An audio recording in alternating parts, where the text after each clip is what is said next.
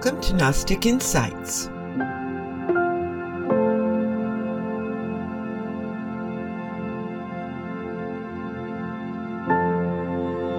My name is Dr. Cyd Ropp, and I'm your host.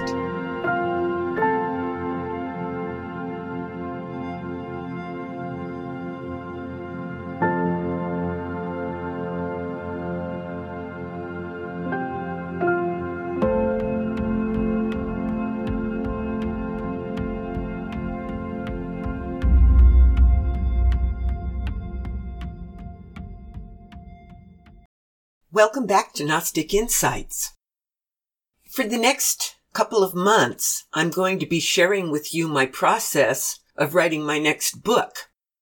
I'm going to be reviewing all of the previous year's episodes and putting them into a coherent structure that will be the basis for my next book. And that book will probably be called a simple explanation of the tripartite tractate. This will be for both of us a review of everything we've covered so far in the past year. And we can all use a review. So if any of this is familiar to you, consider it a review. If, however, you've joined us only in the past couple of months, this is important information that you missed by not having heard the original episodes of Gnostic Insights. Today, we're going to be looking at the concept known as the Father. As you know, we've been looking at the Gnostic Gospel according to the Tripartite Tractate, which is one of the books of the Nag Hammadi scrolls. The Tripartite Tractate is a book that focuses on the origins of our universe and everything in it, including us. So I thought we would look around again today and revisit the tripartite tractate and what it has to say about the Father as the first principle of Gnosticism. Philosophers often speak of the hard problem of consciousness. The materialist scientists don't believe in consciousness. They believe in a thing called monism, which is that we are only our physical bodies and that any appearance of consciousness or of a soul is merely a byproduct of physical mechanisms, hormones, atoms moving around, that kind of thing. Whereas the counterpoint to that view, often called dualism, is that yes, we have a physical body, and then we also have a soul. And it's your soul that survives after death. This Gnosticism that comes from the Nag Hammadi is a religious system that presupposes that there is a soul and that there is a body. So first off, we acknowledge that Gnosticism is a dualistic philosophy. It seems to me that the soul that people speak of surviving is the consciousness that began with the Father and derives from the Father. And that is why, whenever I discuss the system of consciousness, whether it's in my earlier philosophy called A Simple Explanation of Absolutely Everything, or the Gnostic Gospel Illuminated, my prior Gnostic book, it always begins with the Father because the Father is where consciousness resides. The Father is consciousness itself. The Father is another word for consciousness. Then this entire creation cosmology that's presented through the tripartite tractate and then represented again in my book, The Gnostic Gospel Illuminated, is the path by which consciousness proceeds out from the Father through the Son, through the totalities and the pleroma of the hierarchy, and on into the second order powers that populate the earth. So this is why we begin with the Father. The Father is the ground state of consciousness. And so this is why we begin to build out from the Father the flow of consciousness. My simple explanation of absolutely everything book and blog are devoted to the notion of what is called panpsychism, which suggests that consciousness resides in everything. In Gnostic terms, we say that the Father extends his consciousness throughout all living things that populate the cosmos. I like to begin with the cosmos as it unfolded and rolled out. The word for that sort of study is cosmogony, which is defined as the study of the origins of the universe. This makes the most sense to me to start at the very beginning and then to go through the entire process of how everything came to be and who the principal players are. And then after that is established, to see how that applies to our lives. Then we can ask, why are we here? Is there a purpose to our lives? How should we live? And after that, we can finally consider the final roll up of the universe and what happens after we die. All of these questions are answered very precisely in the tripartite tractate of the Nag Hammadi. This sort of knowledge is known as gnosis. Today we begin at the very beginning, and that has to do with what is called the Father. This story, this cosmogony, begins before the beginning of time, because there was no time before our material cosmos existed. I'm going to compare a couple of different versions of the tripartite so that we have a fuller picture of the Father. One of the books I'm going to use is the Nag Hammadi Scriptures, the one edited by Marvin Meyer, and the translator in this case was a person named Thomassen. The other version we are going to compare it to is the one posted at the Gnostic Society Library that you can find at gnosis.org. And this version was translated by Harold Attridge. In the tripartite tractate, the introduction says, quote, As for what we can say about the things which are exalted, what is fitting is that we begin with the Father, who is the root of the totality, the one from whom we have received grace to speak about him. Another version says, quote, In order to be able to speak about exalted things, it is necessary that we begin with the Father, who is the root of the all, and from whom we have obtained grace to speak about him. For he existed before anything else had come into being except him alone. I invite you now to think of the originating consciousness as a vast consciousness which has no place and no time, no history.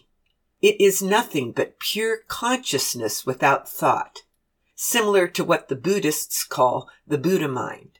This clear state of pure consciousness is something people try to achieve during meditation, where you can be aware that you are conscious, but you have no particular thoughts or words or images going through your mind. This is the originating Father.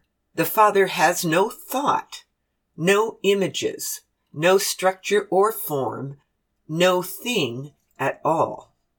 This pure consciousness is the Father. There is no gender associated with this Father. Obviously, the Father is not a man with a beard and long robes. The tripartite tractate says, quote, Rather, he possesses this constitution without having a face or form, things which are understood through perception, whence also comes the title, the incomprehensible.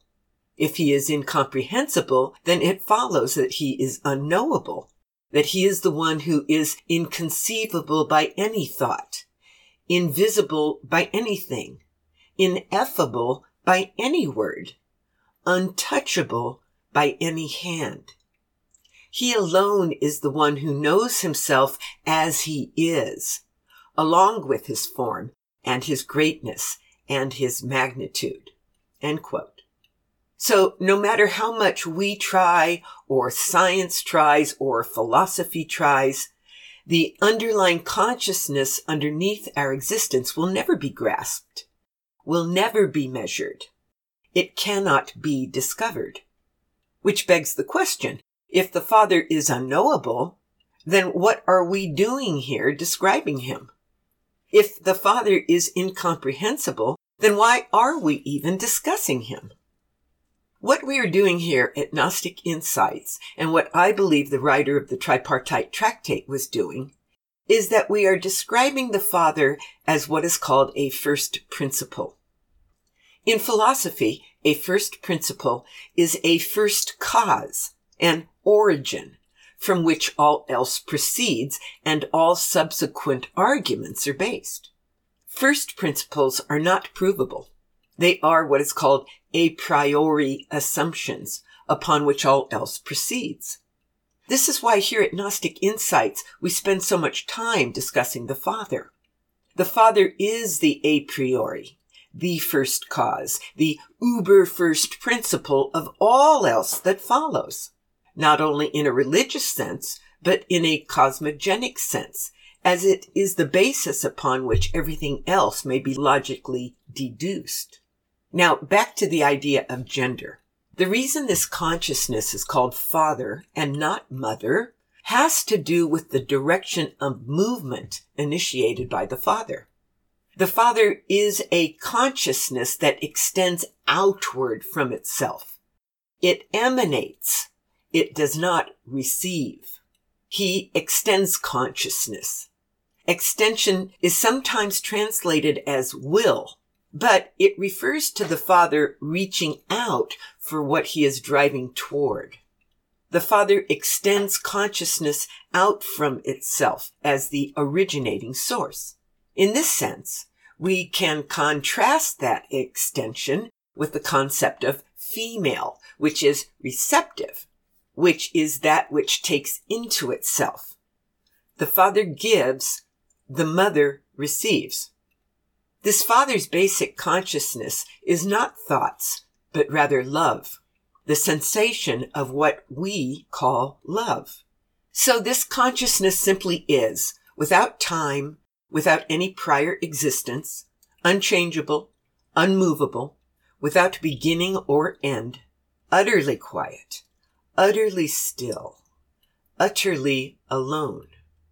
This Father is often described as all knowing, but what is there to know? All seeing, but what is there to see? All loving, but what is there to love?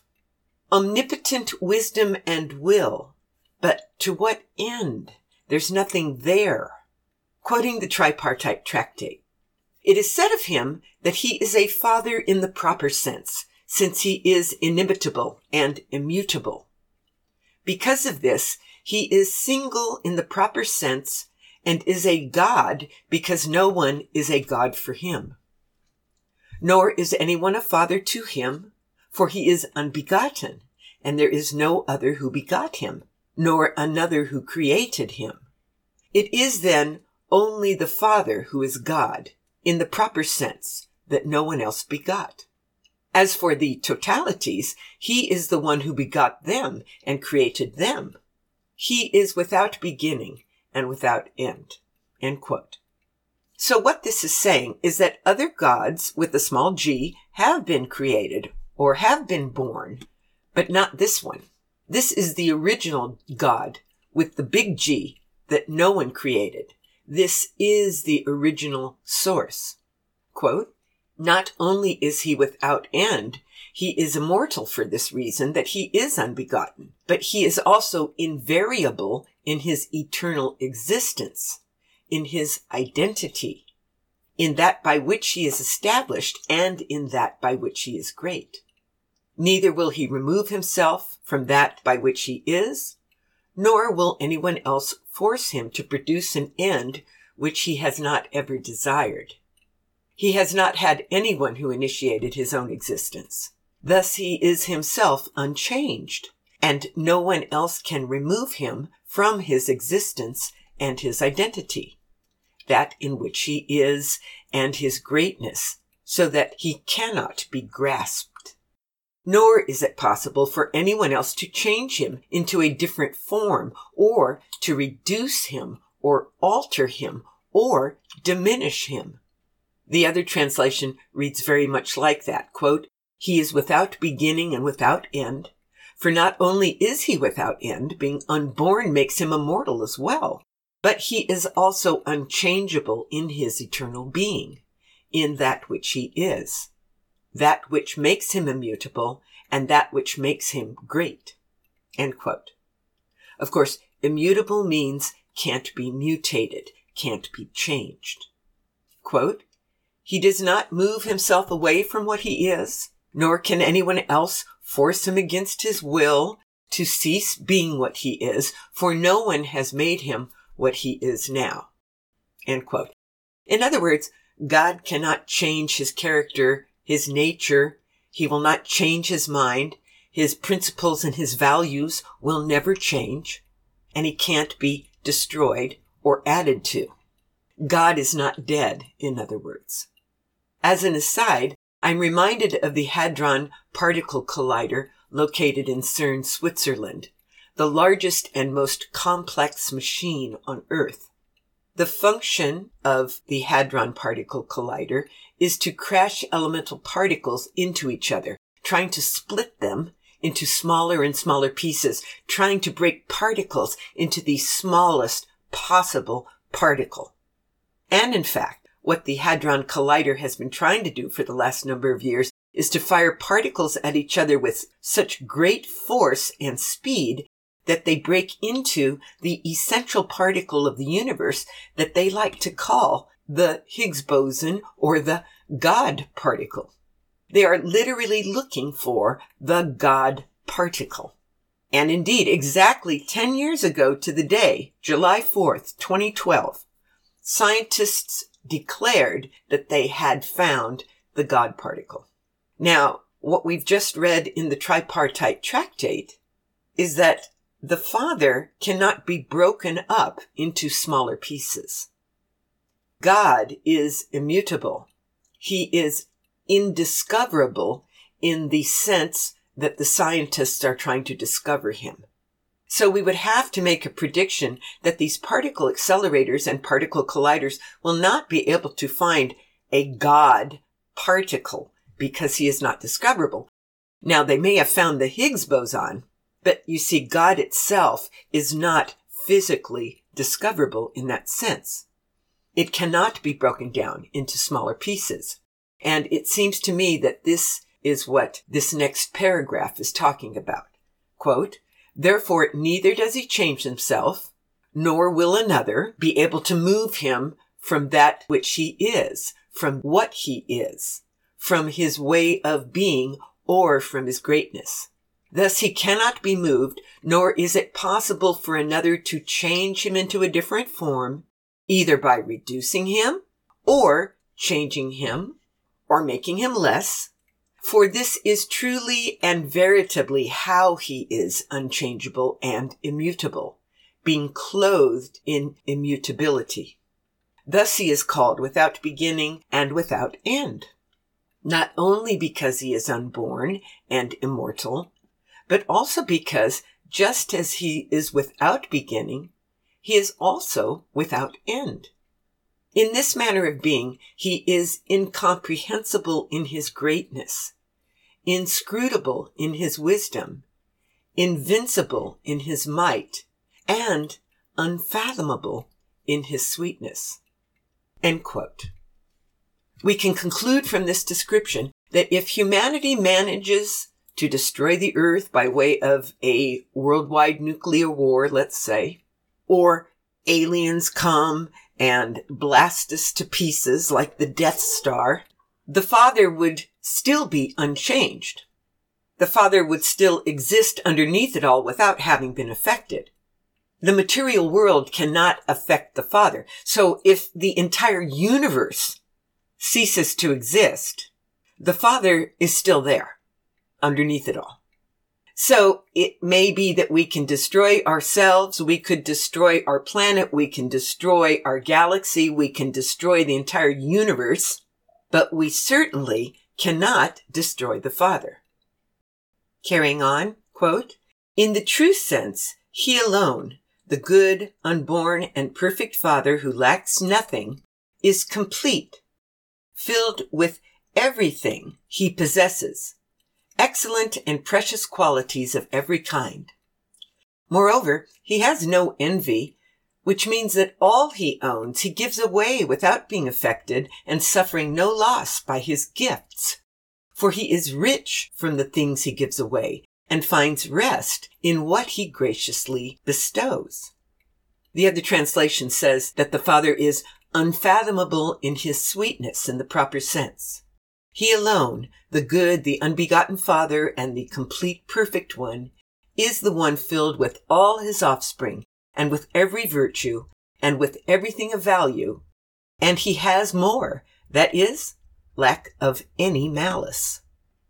The book goes on, he is of such a kind and form and great magnitude that no one else has been with him from the beginning. Nor is there a place in which he is or from which he has come forth or into which he will go. Nor is there a primordial form which he uses as a model as he works. Nor is there any difficulty which accompanies him and what he does. Nor is there any material which is at his disposal from which he creates what he creates. Nor any substance within him from which he begets what he begets. Nor a co-worker with him working with him on the things at which he works. To say anything of this sort is ignorant. Rather, one should speak of him as good, faultless, perfect, complete, being himself the totality. So if we're going to think about our modern physics again and cosmology, and if we think there are multiverses, that is, we are just one universe in a sea of other universes floating in this great pool, this father that we're describing would be back before all of that. He is not the father of our universe alone. He is the father of the entire sea within which all things float. Everything comes out of him and he exists before all of that. Carrying on. There is no name that suits him among those that may be conceived, spoken, seen, or grasped however brilliant, exalted, or glorious it is, to be sure. But the way he is in himself, his own manner of being, that no mind can conceive, no word express, nor see, and nobody to touch. So incomprehensible is his greatness, so unfathomable his depth, so immeasurable his exaltedness, and so boundless. Here at Gnostic Insights, we say that although the Father cannot possibly be grasped, we all possess a sense of Him, for we all contain the one seed of His consciousness. The Father wished to be known, to know and to be known, to love and to be loved. Therefore, the Father has provided us a cookie trail to follow in our quest for gnosis. It is said that we use these words of praise or glory to the extent that we, the ones who speak, are capable, but they fall far short of actually describing what is the Father.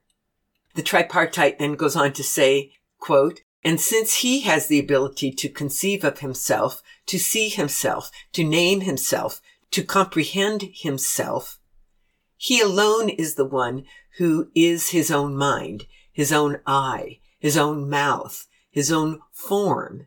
And he is what he thinks, what he sees, what he speaks, what he grasps himself. The one who is inconceivable, ineffable, incomprehensible, immutable, while sustaining joyous, true, delightful, and restful in that which he conceives, that which he sees, that about which he speaks, that which he has as thought.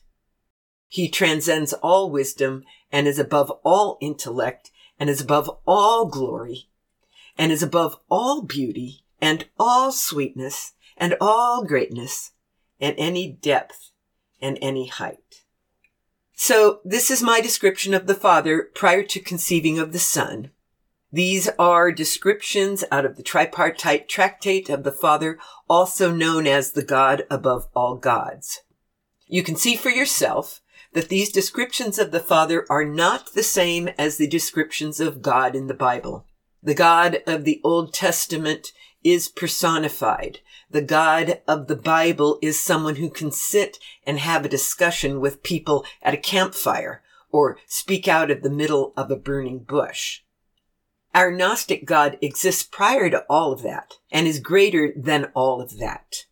This God is not in a personified form, walking around on the earth or floating just above the earth, looking down upon us. This Father is the gigantic, illimitable consciousness that underlies everything. This is an entirely different type of being than the God of the Old Testament known as Jehovah. That personified character of Jehovah arises much later in the creation story than we are right now. But this is the beginning. This God above all gods is the only goodness, joy, sweetness, true and delightful God. It is not a warlike or a jealous God. It does not send people into battle or kill the firstborn of the entire Egyptian nation. This God, as you can see, is qualitatively different than that. So next week, we'll carry on with this story and we'll find out what happens next, what kicks off the entire creation story. For now, thank you for spending this time with me and for helping me write my first chapter of the simple explanation of the tripartite tractate. God bless and onward and upward.